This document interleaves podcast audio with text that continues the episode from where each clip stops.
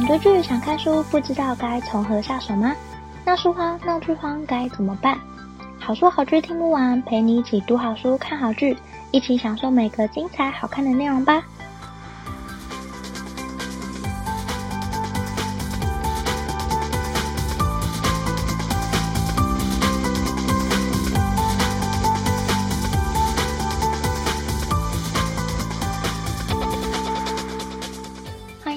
好书好剧听不完，陪你一起读好书、看好剧。大家好，我是 Jenny。在介绍今天的节目之前，还是再一次邀请你一起来玩我最近举办的二手书交换活动。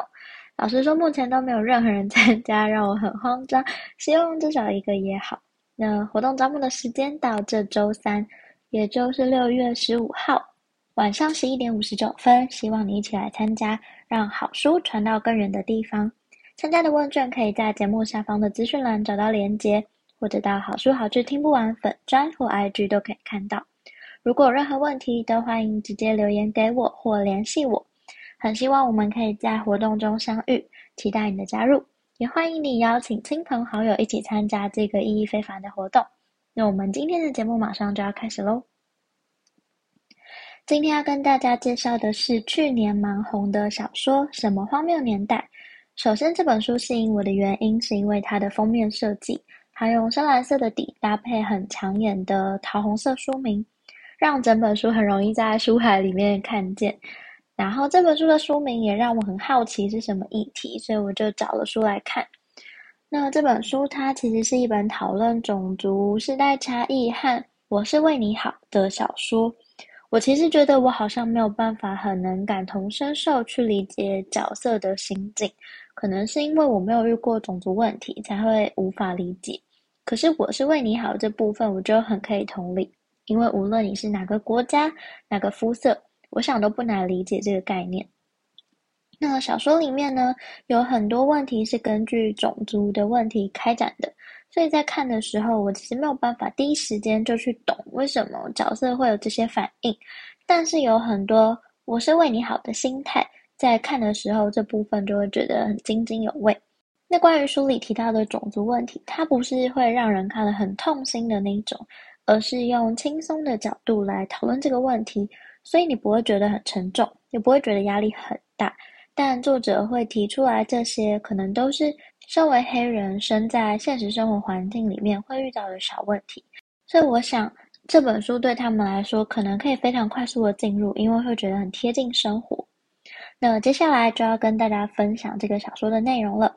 这本小说里面有两个主要的角色，一个是中产阶级白人钱伯莲太太，一个是二十五岁还不知道人生要做什么的黑人艾美拉。故事围绕着这两个女性发展。小说的开头就是一场很精彩的种族问题。一开始，人在朋友生日派对现场的艾美拉正在喝酒跳舞的时候。接到雇主钱伯莲太太打来的电话，希望艾美拉现在来到家里，把小孩布莱尔先接走，因为家里正有警察，她不希望小孩在场。那艾美拉的职业是兼职保姆，那钱伯莲太太说可以把小孩带到附近的仓库超市逛逛之后再回来。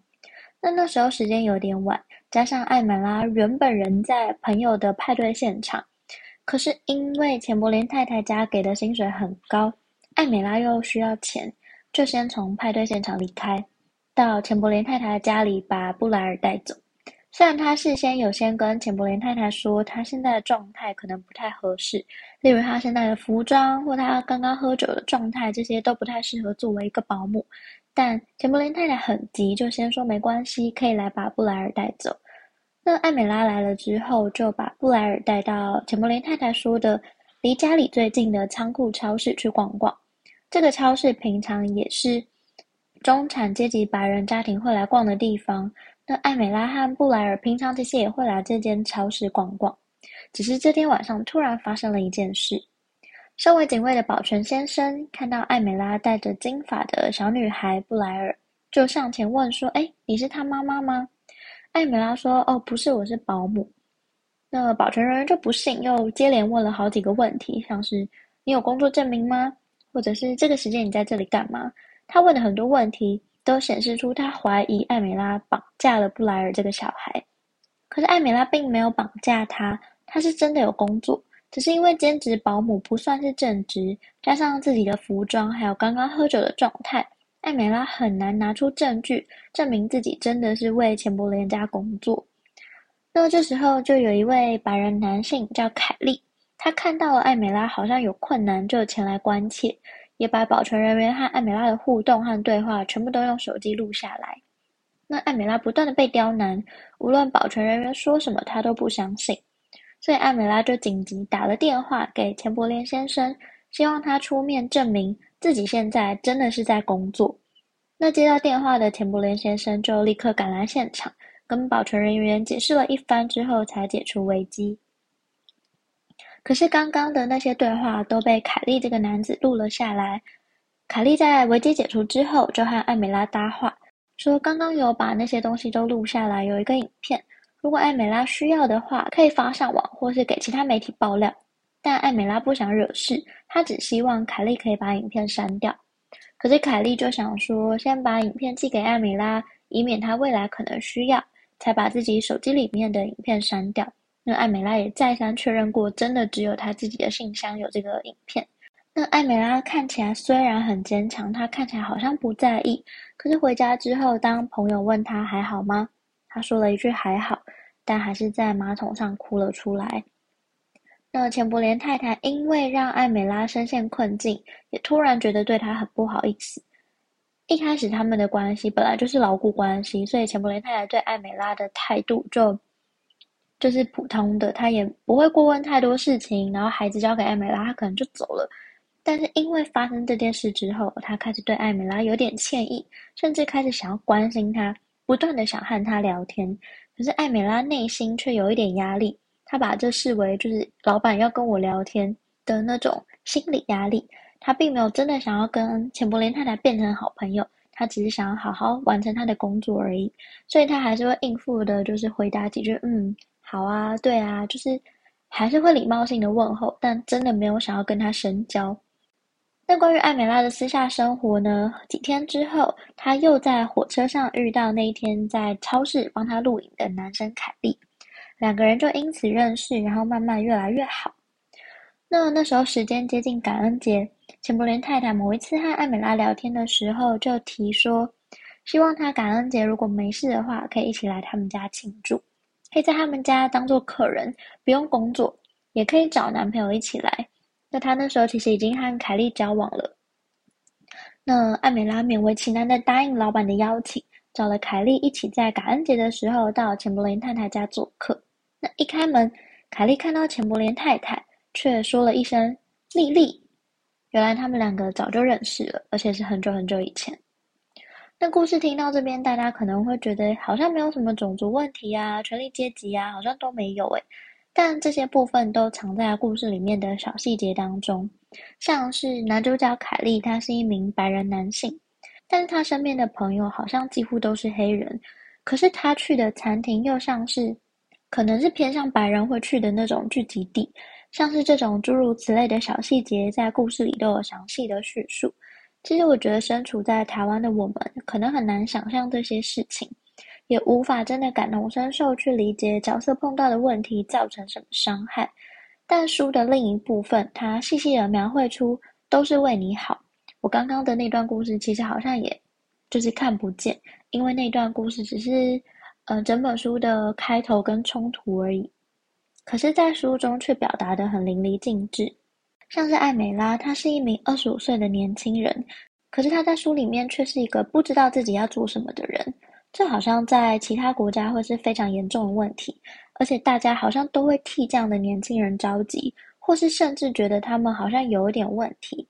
所以，像艾美拉的好朋友会替他出主意，像是劝说啊，保姆这个工作啊，可能怎么样怎么样，你应该要找可以写上履历的工作。然后可能就会描述他的好朋友在什么 Sony 公司找到一个很好的职位，年薪可能好几百万这一种。就是会有强烈的对比，你可以看到艾美拉深陷在迷惘里面，或者是男友凯利也会鼓吹她离职，还有钱伯廉太太的朋友在感恩节派对的时候也有跟艾美拉说可以帮忙她啊之类的。好像所有的人都在为了艾美拉好，可是艾美拉真的需要这些提醒吗？或者艾美拉真的有觉得这样比较好吗？我觉得答案可能自在人心。只是当角色困在这样的情境下，我会比起种族议题更可以同理，因为无论哪个国籍或哪种肤色，你好像都会面临到一样的困境。这部分我可以体会，尤其是故事中不断的强调艾美拉不知道自己要做什么。其实我觉得很多人真的都不知道自己要做什么，其实包含我自己也是，我也很常不知道要做什么，特别是工作，可能很多都有兴趣，或者很多都没兴趣。或者原本可能以为有兴趣，然后做一做发现好像很无聊。我觉得这些问题在我看来好像不算是大问题，但在其他国家可能会是一种很大的问题。只是我觉得在台湾这个问题算普遍，甚至现在有工作的人可能都有一样的问题。他可能是不知道要干嘛，就暂时继续做这份工作。所以我可以理解艾美拉的迷惘，我觉得我自己也正在经历一样的迷惘，但是在过程中。可能会有很多声音想要帮助我厘清我自己，像是艾美拉的好心的朋友、艾美拉的男友，甚至他老板的朋友，所有的人都在为他着想，所有的人都好像想要帮助他。或许其实会很感谢有这些人愿意声援你，可是你自己是不是真的觉得这一份为你好真的有帮助到自己？可以再去想想。那我觉得这本书里面谈的议题可深可浅，你可以用很轻松的方式来看。因为作者他其实是用娱乐的方式包装沉重的议题，故事里点出的种族问题不是那种你看过的可能大型迫害啊，或者是奴役啊这么严重的，而是生活中一点一点的不舒服、不方便。但是虽然这些问题不大，可是我觉得可能就是其他种族身处在美国可能会面临到的日常。虽然已经标榜平等，可是你还是可以在很多细节中发现，处处其实都不太平等。这本书里在这部分也写得很到位，这也是我很欣赏的理由之一。那这本书我想要推荐给想轻松阅读一本种族议题又不想要太深入的你。那今天也要提出一个问题，让大家一起想想看：你有曾经听过“都是为你好”这句话，但你有打从心里想反驳，或者是有点不舒服的经验吗？如果你愿意的话，当然非常欢迎分享，让我知道。不管是留下你的评论、粉丝专业或 IG 私讯，甚至寄信给我都很欢迎。今天介绍的《什么荒谬年代》是以轻松方式包装种族议题的书，还有关于年轻人迷惘的心境，以及都是为你好的声音。这些是我觉得这本书最棒的地方。都是为你好，有时候可能可以鼓励别人，但有时候可能也会让人觉得很有压力。我觉得这是很共同的心理，我们可能都想帮助别人。都希望别人更好，但其实或许对方还在迷惘，还在摸索的路上。我们可以做的事情，除了为你好之外，或许可以再提供一点时间，或者给予陪伴。有的时候不见得要一直建议或提醒，或许静静聆听也是另一种可以帮助别人的方式。这本书也推荐给深陷在“都是为你好”这句诅咒里面无法自拔的你。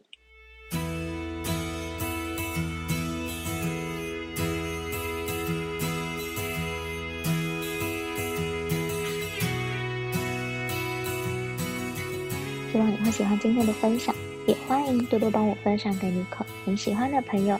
如果你正在收听这一集，欢迎截图分享在你的脸书或 IG Story，并 tag 好书好剧听不完 IG 账号。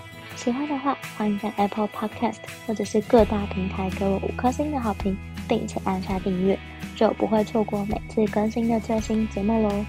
如果有任何想对我说、想跟我分享，甚至想推荐我的好书好剧，都欢迎写下评论让我知道，或者到好书好剧听不完粉专或 IG 私讯我，也欢迎加入好书好剧分享会脸书私密社团，会有我或其他成员近期看的好书好剧分享，不定期也会有社团限定活动可以参加哦。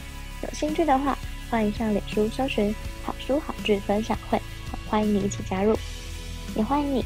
帮我填写节目问卷或者留言给我都可以哦。之后如果看到留言的话，我就会利用每一集的一点时间来跟大家分享。所以欢迎留下你的评论或者留言给我都可以哦。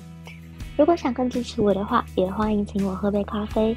真的非常感谢听到这里的你，你的每一个聆听鼓励或批评，都可以激励我做出更多更好的节目内容哦。